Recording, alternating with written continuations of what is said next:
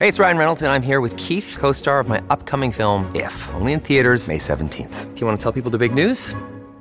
All right, I'll do it. Sign up now and you'll get unlimited for $15 a month in six months of Paramount Plus Essential Plan on us. Mintmobile.com slash switch. Upfront payment of $45 equivalent to $15 per month. Unlimited over 40 gigabytes per month. Face lower speeds. Videos at 480p. Active Mint customers by 531.24 get six months of Paramount Plus Essential Plan. Auto renews after six months. Offer ends May 31st, 2024. Separate Paramount Plus registration required. Terms and conditions apply if rated PG.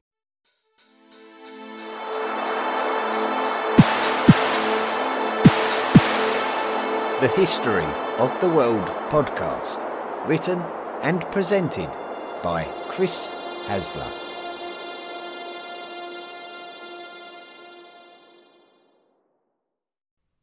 Volume 4 The Medieval World, Episode 51 The Battle on the Ice.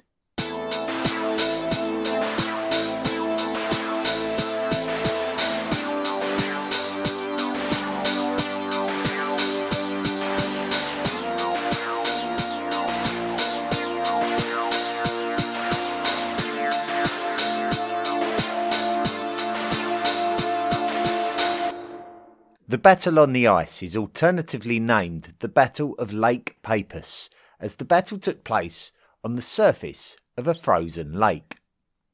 The lake today sits on the border between the modern countries of Estonia and Russia.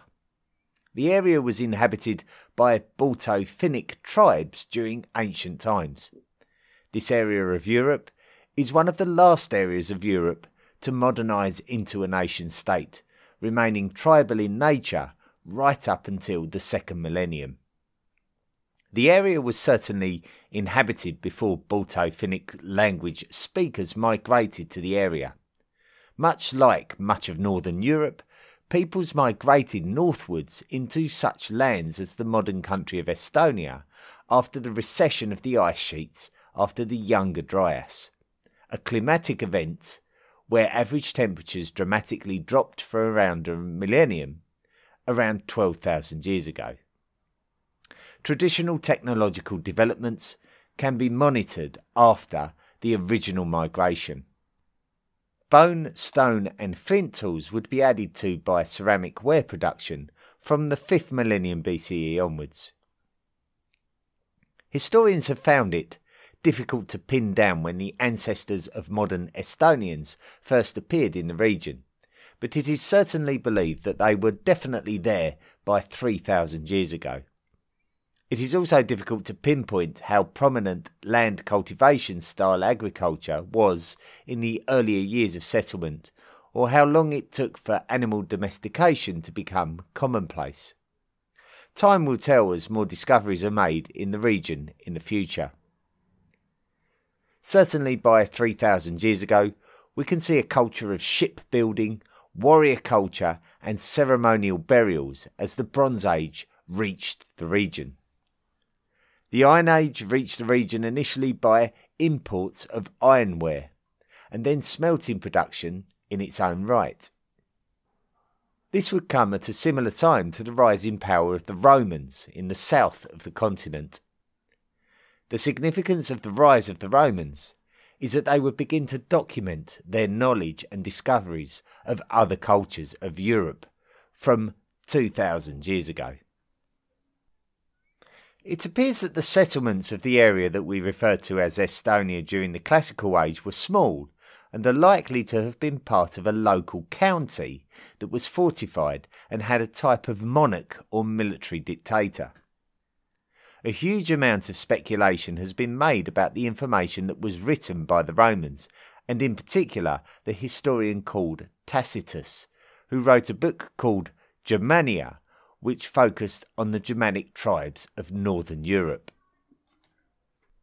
In this book, Tacitus mentions a peoples called the Aesti. We know that the Aesti were living around or beyond the Vistula lagoon, on the northern coast of mainland continental Europe, and they may have been ancestral to the modern Estonians. But whether they occupied the modern lands of Estonia or migrated into the lands of Estonia is questionable.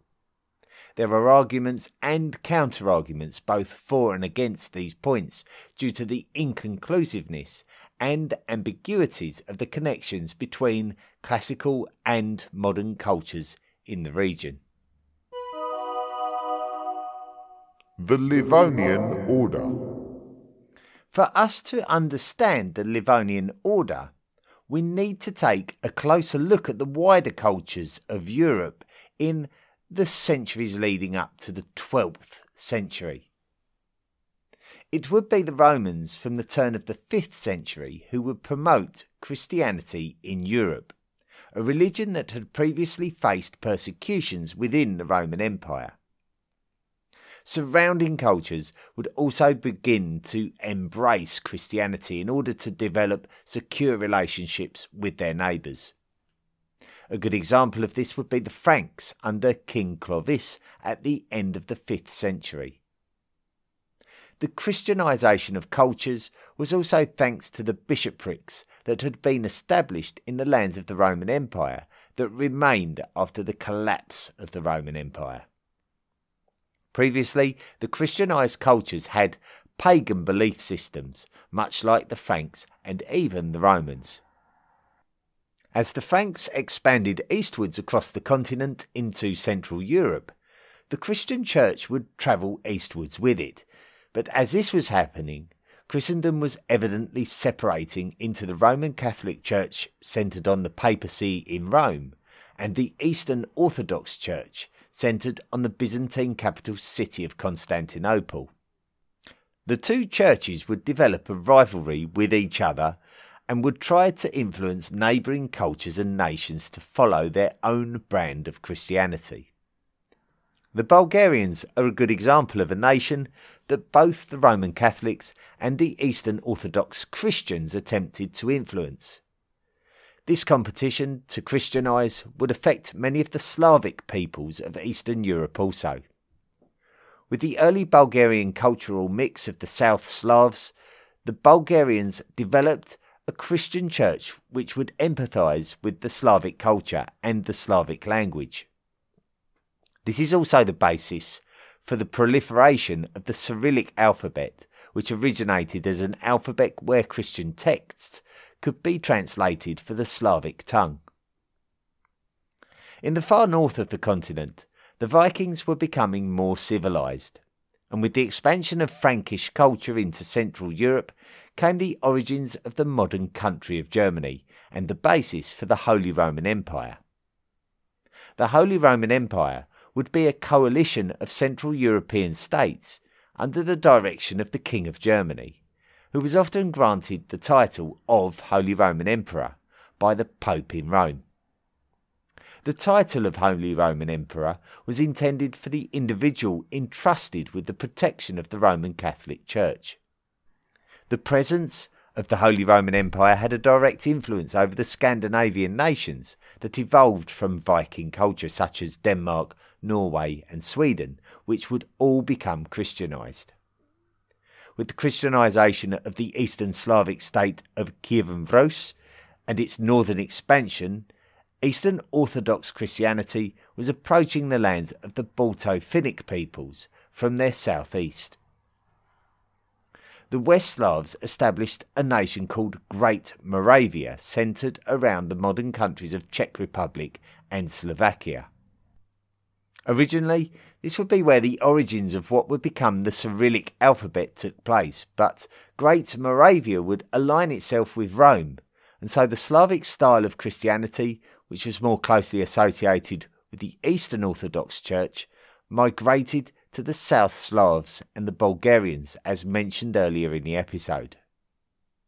The Great Moravian branch of Western influenced Christianity extended to another new Western Slavic state called Poland, which now brought Roman Catholicism close to the Balto Finnic peoples from their south west. As we enter into the age of the Christian Crusades, which were military Roman Catholic missions to the Holy Land in the Levant from the end of the 11th century, the lands of the Balto Finnic peoples that are equivalent to the modern Baltic states, Lithuania, Latvia, and Estonia, were surrounded by Christian nations. The Polish were to the southwest. The Swedes were to the west across the Baltic Sea. The Kievan Rus were to their east. So it was only a matter of time before the Christianization of the Baltic states was going to become desirable. The Christian crusades into the Holy Land began at the end of the 11th century when high ranked nobles and knights, mainly from Frankish territories, headed east to the lands of the Levant and the holy city of Jerusalem on a military pilgrimage to reclaim lands once under Christian control through the Byzantines back from the various Islamic regimes that had been dominant in the area during the more recent centuries. The First Crusade was a success, with Jerusalem being conquered and four Crusader states being established in the Middle East. The establishment of monastic orders that aided the poor and sick and who aided the journey of Christian pilgrims occurred soon afterwards. And these monastic orders attracted financial donations that made them very powerful, and in turn they were able to become militarily active these orders were called the Knights Hospitaller and the Knights Templar. Over the course of the 12th century, those resident states in the Middle East began to strike back at the Crusader states, and the tide slowly began to turn back against those Crusader states. When the Ayyubid Sultan Saladin conquered Jerusalem in 1187, it sparked a Christian crusade against him which we now call the Third Crusade. The Holy Roman Emperor, Frederick Barbarossa, and many noble governors of German territories travelled to the Middle East in support of the Third Crusade, and another field hospital was set up there by German knights, which would also become wealthy and powerful, just like the hospital which led to the formation of the Knights Hospitaller before them. Although this new monastic order was not on the same scale as the Hospitallers, it still developed a high level of respect in the Crusader states and attracted support until Pope Innocent III declared that the order should be militarized as the Hospitallers and the Templars had done before. They would be called the Order of Brothers of the German House of St. Mary in Jerusalem, which is more commonly known as the Teutonic Order, which is a name based on the Latin language reference to their German origin. The members of the order are called the Teutonic Knights. The leader of the Teutonic Order was called the Grand Master, and the new Grand Master in 1209 was a man called Hermann von Salza. The situation in the Crusader states during the early 13th century became very grim, and the Teutonic Order relocated in order to help the Hungarians defend their territories against the Kipchaks. The Hungarians had been slowly Christianized as a nation from the 10th century, and the Kipchaks were a Turkic confederation of nomadic tribes to their east. In fact, the Teutonic Order was in high demand from Christian states all over Europe, combating their ideological enemies. The Teutons helped to resist the Kipchaks and expanded control into their territories. The Teutons felt that they deserved political control over the lands that they captured, which was a huge concern for the Hungarians, who expelled the Teutons from their country. The Teutonic Order was then invited to become involved in tensions further north. In the decades leading up to this time, German traders had been travelling through the lands of the Livonians, who were settled in lands within the modern country of Latvia, an area where pagan belief systems dominated. German missions had also been sent to these lands in an attempt to convert the population of Livonia the Livonians were not completely unfriendly to the Germans, as the Livonians were pressurized by their Baltic and Rus neighbours and would have been grateful for a supportive ally. The Livonians were interested in diplomacy, but not so much in conversion, which angered the Pope Celestine III, who called for a crusade to convert the Livonians. the Livonians still bravely resisted the Germans, even defeating them in military conflict. So a larger contingent of Germans established a power base at the city of Riga, which is the modern Latvian capital. An order called the Livonian Brothers of the Sword was established to apply further military pressure on the Livonian pagans. The Livonians had to submit to Christianity, and the Livonian Brothers of the Sword established a territory not too dissimilar to the modern country of Latvia in location and size. The Sword Brothers, led by their master Volkwin von Naumburg zu Winterstetten, now occupied that area surrounded by hostility from the tribes of Estonia to its north and the tribes of Lithuania to its south, as well as the Rus principalities to their east. While the Sword Brothers were attempting to keep their new Christian state alive, the Teutonic Knights had been summoned to the Polish Duchy of Masovia to defend its borders against Prussian pagan tribal raiders, who are referred to by historians as the Old Prussians, and who were ethnically a Baltic peoples, who we must not confuse with the Balto Finnic peoples, who resided further north in the modern lands of Estonia. The Old Prussians occupied the lands around the Vistula Lagoon, which, if you remember, was the area where the Romans identified a tribe called the Aesti, who some suggest could be ancestral to the modern Estonians. Teutonic victories over old Prussian tribes allowed the Teutons something that was denied to them in Hungary the beginnings of their own nation state. The Sword Brothers in Livonia were now struggling to keep their heads above water, feeling the financial pinch and bickering among themselves, the Holy Roman Empire, and the papacy about their next move. After a devastating defeat to a coalition of local tribes in the north of the modern country of Lithuania in 1236, it was up to the state of the Teutonic Order to step in and rescue the crumbling state of the Sword Brothers.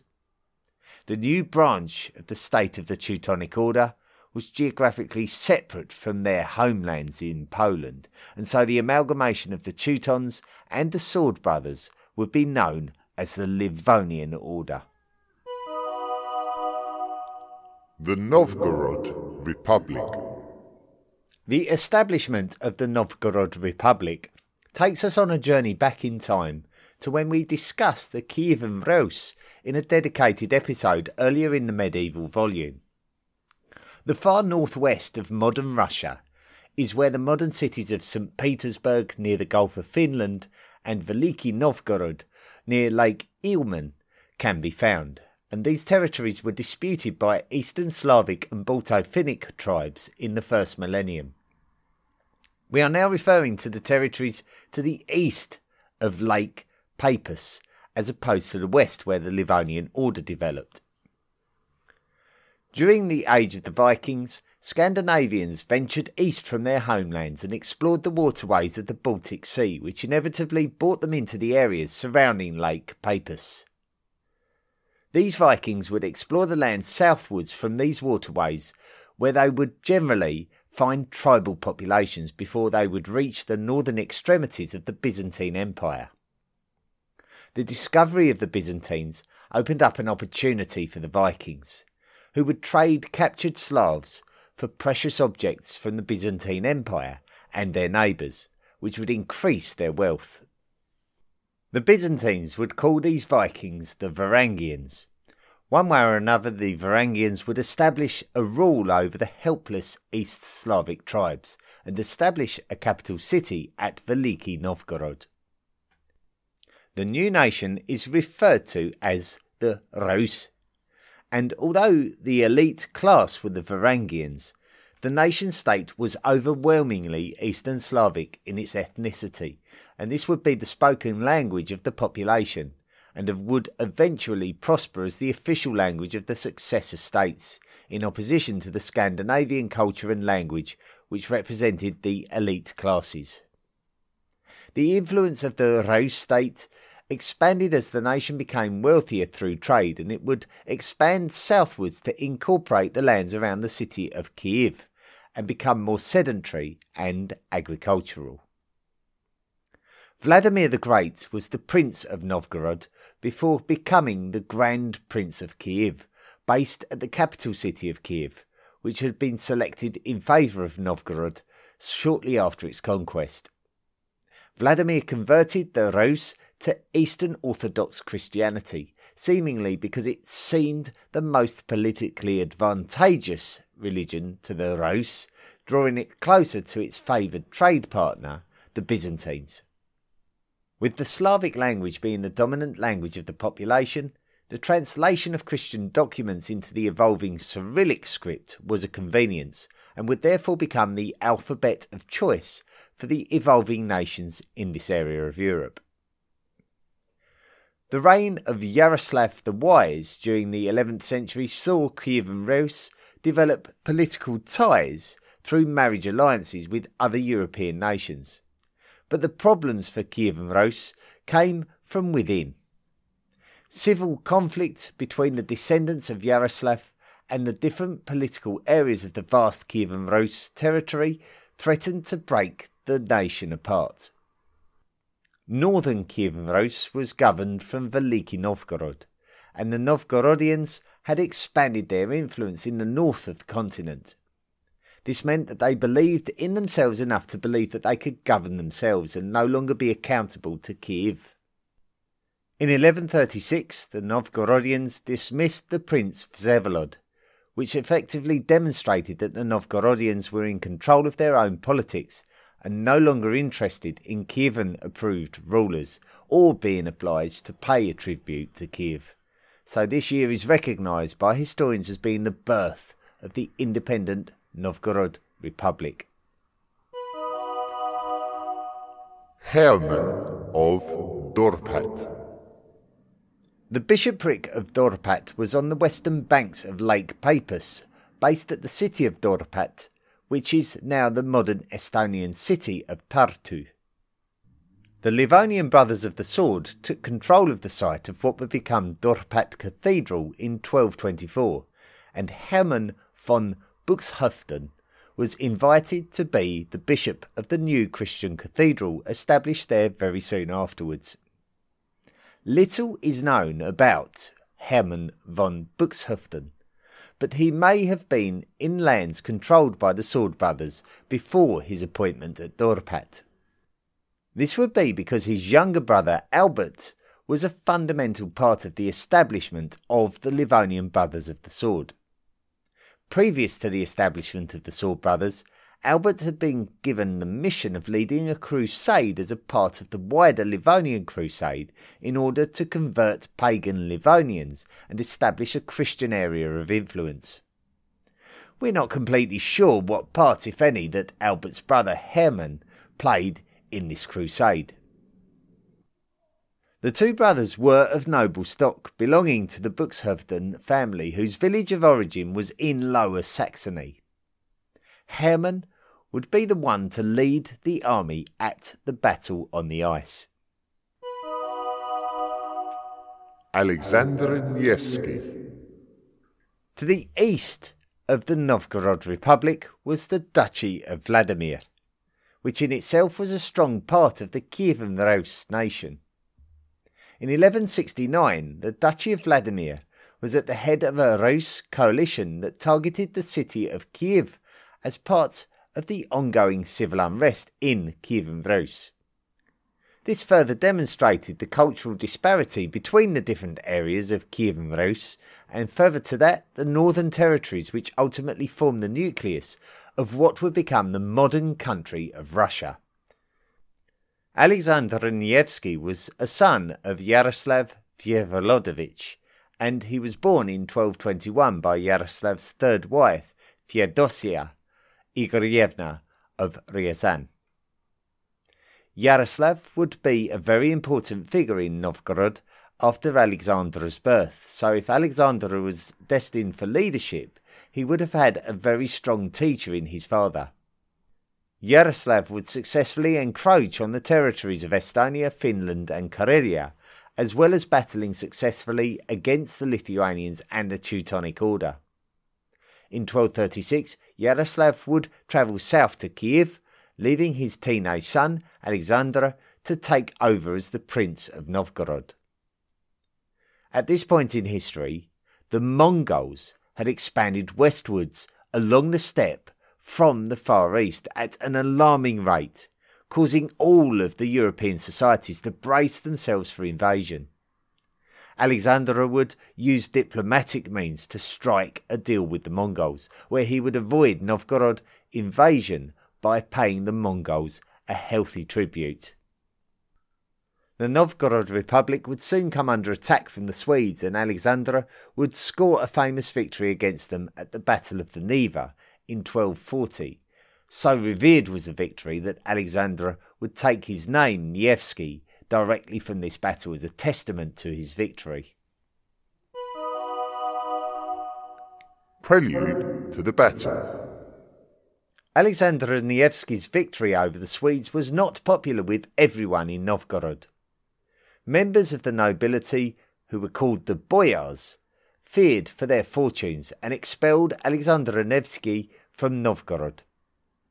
It does seem like the Livonian Order, the remnants of the Sword Brothers and their Teutonic Knight allies, took advantage of the opportunity to grab some Novgorodian territory. This alarmed the Novgorodians, and they recalled Alexander Nevsky to defend the Republic from the highly threatening Livonian Order. When Alexander Nevsky returned, he hanged his political opponents, before planning a military offensive against the order. Alexander's army would successfully push the Livonian order backwards from their gained territory in the Novgorod Republic. The Livonian order would retreat back behind Lake Peipus, and the Livonian threat was eliminated for the time being. Alexander Nevsky was not interested in giving up the fight, and so he approached Lake Peipus at the point where it narrows at the waterway known as the Lämmijärv. This waterway was frozen as it was the start of April, so it could actually be crossed if necessary. The army of the Livonian Order, on the Estonian side of the Lämmijärv, was headed by the Bishop of Dorpat, Hermann von Buxhoevden who, despite being a bishop, was also a very capable diplomatic and military leader. Hermann's drawback was that his army was fewer in numbers than that of Alexander Nevsky, possibly only half the size. He did have a contingent of Teutonic knights on his side, some of the most highly respected horsemen in all of Europe. His opposite number was the also highly capable military leader Alexander Nevsky. The most notable difference between the two leaders was their difference in age. Alexander was not even 21 years of age, but Hermann, on the other hand, was almost 80 years of age. Alexander was protected by a personal bodyguard called the Druzhina, well equipped and honed for military action. Both sides had a good percentage of cavalry among their ranks, but as mentioned previously, the actual numbers favoured the Novgorodians. The Battle on the Ice. The date of the battle was the 5th of April 1242, and we have to be extremely careful about how we tell this story much of the information is written retrospectively by future historians, and it is likely that details have been embellished or altered to cast a different perspective on the nature of the battle. Alexander stood back on the eastern banks of the frozen Lamiyar, looking to entice the Livonian order into an attack. The attack came from the Livonian centre, and their trusted Teutonic knights they would make their way across the ice in what is described as a wedge formation.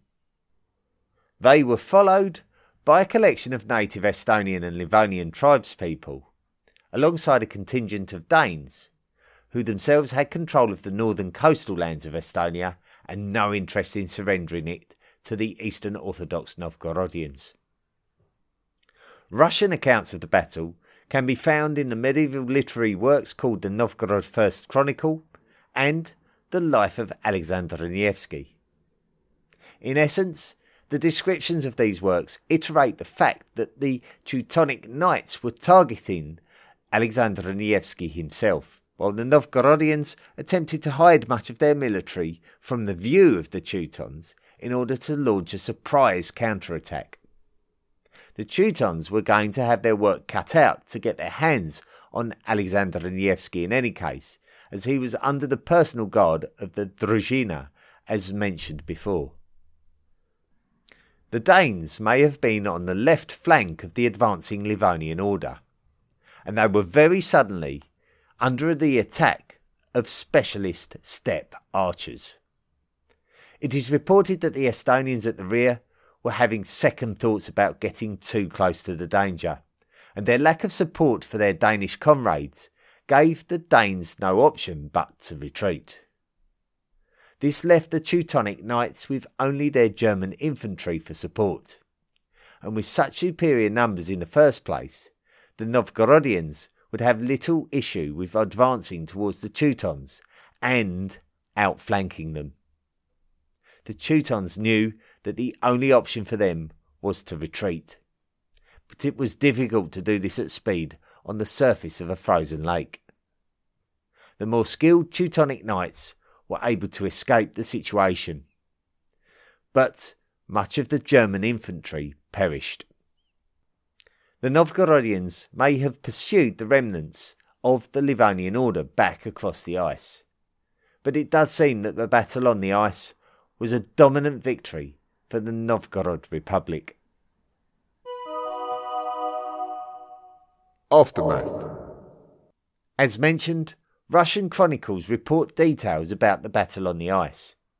But interestingly, another piece of literature called the Livonian Rhymed Chronicle written in German, describes the Novgorodians' losses as high, with few Livonian losses, which suggests that this battle wasn't quite as one sided as it appears. We may never know the real truth, but we can be confident of this being a victory for Novgorod. The two leaders, Hermann of Dorpat and Alexander Nevsky, appear to have survived this battle unscathed. Hermann as we know was quite elderly and lived for just six years after the battle's conclusion. Much as the battle would effectively cement the eastern border of Western Catholicism against the western border of Eastern Orthodoxy, Alexander Nevsky had a bigger issue to deal with. Militarily, he could handle the attempted invasions of the Scandinavians, the Balto Finnic tribes, and the Baltic tribes of Lithuania and the Teutonic Order. Its biggest issue was the presence of the Mongols in the east, and Alexander Nevsky would have to spend a lot of time finding a balance between maintaining a diplomatic relationship with the Mongols without surrendering any more of the Novgorod Republic than he had to. After the death of Alexander Nevsky in 1263, the Novgorodians very quickly realized what they had lost. Alexander Nevsky was the constant that the Novgorodians could believe in when the Republic was under pressure, but without him, the Novgorod Republic would begin to fragment. The Russian Orthodox Church canonized him in the 16th century, so now he can be referred to as a saint.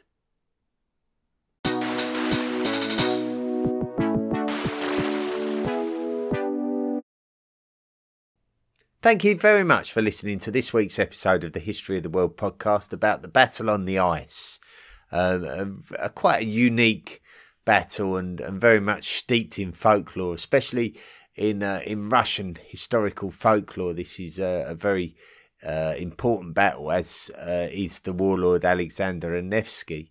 Um, also, uh, it introduces to us the Teutonic Knights, and we're going to continue the story of the Teutonic Knights in the next episode about the Battle of Grunwald. So um, make sure that you uh, tune in. But we're we're actually not going to do the Battle of Grunwald next week. We have reached um, the end of the Ancient World Cup, and uh, as such, um, we are we're heading into the final match. So we're going to do a special episode about the Ancient World Cup final uh, next week. We already know one of the participants, but who is the other? The Ancient World Cup.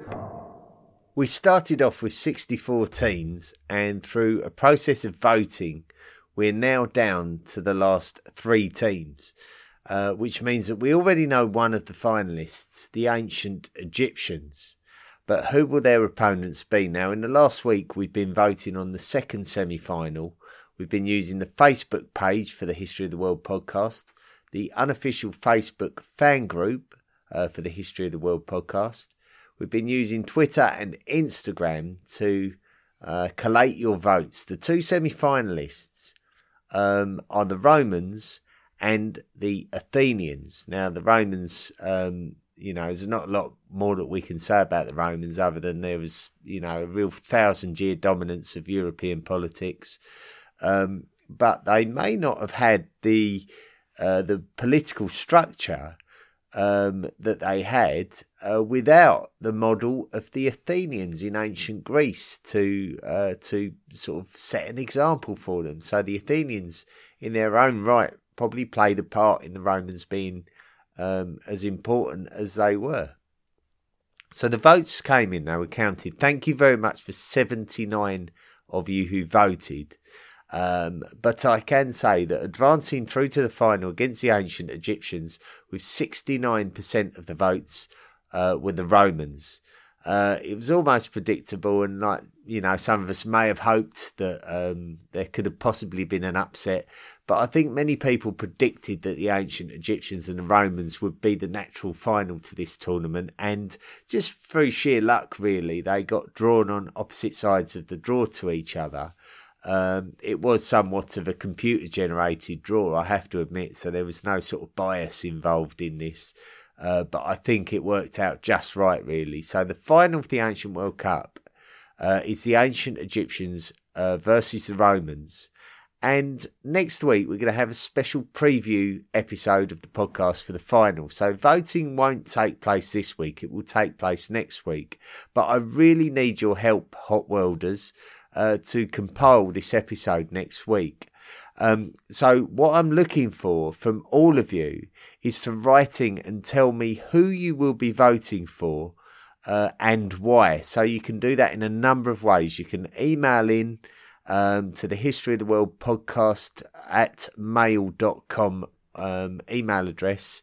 You can um, you can go on the discussion forum at Tapatalk um, and uh, put your opinion across there. You can go to the Facebook page. You can write me a, a message on Twitter. Um, any way that you can get in touch with the podcast, I'd love to hear from you.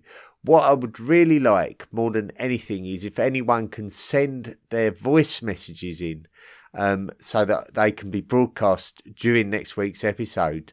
Um, would you please uh, help to influence the result by giving a good argument for who you want to win the ancient Egyptians or the Romans, who deserves it the most, and can you convince other hot worlders to think about this your way? So, really looking for your help here. I'm, I'm hoping that you'll all get in, involved and, and make this a really exciting episode to listen to next week. Once that episode's been published, then we'll roll out the voting. Um, and uh, we'll see who, after all this time, will be the ancient World Cup champions. Listener messages and reviews. Now, if you like the podcast and you would like to support the podcast, uh, you can. Uh, the easiest way to do it is to go to the history of the world podcast.com website where you can find all sorts of great links. And um, you will be able to click on the Patreon link and sign up to make a monthly contribution, which will really help me to uh, keep the quality of the podcast as, as good as possible. Uh, it will allow me to uh, uh to invest in equipment and materials uh, that can really make this um, one of the best podcasts out there. So um, do consider making a monthly contribution, especially if you enjoy the podcast. Remember, you you get to listen free of charge Um, so it's you know it would be a nice thing to do to sort of add something into this production and make it something that we all do together. Um, we welcome in uh, to the uh, to the History of the World podcast Illuminati, which is that exclusive club for anyone who makes a, a financial contribution towards the podcast. Uh, we welcome in Nathan Condella. Uh, thank you very much, Nathan, and welcome to the History of the World podcast Illuminati. Uh, you will receive gifts and bonuses and opportunities um, as you go along, as your monthly contributions accrue. And uh, that applies to everyone who is a History of the World podcast Illuminati member. Just keep an eye on your email inbox and you'll be notified of when you qualify for these uh, exclusive rewards. So, uh, thank you very much. Um, over to the uh, emails that we've received this week. Hal Ozan has written in and put, uh, Chris just discovered your podcast. I'm obsessed. It's all I listen to, and my girlfriend wants to strangle me in my sleep. Uh, you're brilliant. Never stop and never change. P.S. Just read your About Me and discovered that you're an Essex boy like myself, as if I couldn't love you anymore. Yes, we're we're the best, us Essex boys, of course. Um, but thank you very much, Hal, for writing in a very kind message. And uh, long-time friend of the podcast and uh, History of the World podcast Illuminati member Lynn Dowling has written in and put, Loved the unscripted review of the last four years on this date. Again, I think most hot worlders appreciate your review episodes. If I'm not mistaken, the looping back to previous subject matter is a proven aid to learning, and that's what we are after, in addition to the great entertainment we get at the same time. Lynn from San Diego. Thanks, Lynn. It, it really does mean a lot when. Um, um, people do um, let me know uh, what they appreciated, and it, and it helps me to direct the podcast in the right direction. So um, I really do appreciate that feedback, Lynn. And, and, anyone wants to give any kind of feedback to the show, um, it's great for me to uh, listen to what you think and, and, what you want. So don't hesitate if you've got something to say. Um, feel free, come out and say it. Um, we got a great review this week uh, from Rachie Tab, who has written in and, and put, Stop wasting your life and start listening to this podcast. I can't get enough. Chris is humble, fair, and comes across as very kind and genial. His voice is great and he has a charming accent. The research he does for the podcast is fantastic. The narrative he writes is interesting and easy to follow. I listen to every episode multiple times because I love to fall asleep to it, but I always want to listen again with my full attention later. I came to the podcast looking for prehistory, and I'm so grateful you started there. Learning in a comprehensive, chronological way adds a lot to the content for me, and it's such a rare find. I'm learning so much, and it's a great bonus, and it's comforting to listen to. Thanks, Chris, and hello from Regina, Saskatchewan, Canada. Uh, well, thank you very much, Rachie Tab. It's a, an extremely uh, kind review, really a complimentary and kind review. So always, you, you say I'm humble, but it's, it's, you guys that humble me really more than anyone by writing such uh, such complimentary reviews. I think uh, quite um, quite amazing, and uh, thank you so much. Anyway, that's it for this week. Uh, next week, we've got a special episode on the final of the Ancient World Cup. We're going to take a closer look at uh, some of the finalists. We're going to be reading out your opinions about who should win the final, and we're going to be playing your voice messages. Now, I'm going to put it out there. I, I am guessing that nobody will send me a voice message. Um, so I wonder if anyone's going to prove me wrong. But uh, we'll we'll see. We'll see next week. And then the week after that, we're going to continue the story of the Teutonic Knights and find out exactly what happened to them um, after the events of the Battle on the Ice, which was this week's episode. So, uh, uh, two episodes to really look forward to in the next two weeks. So, until then, thanks for listening and be good. The History of the World podcast, written and presented by Chris Hasler please consider making a financial contribution by going to the historyoftheworldpodcast.com website and clicking on the Patreon link. Email the show at historyoftheworldpodcast at mail.com. And don't forget to join our social media at Facebook, Twitter, Instagram, and Tumblr. See you next time.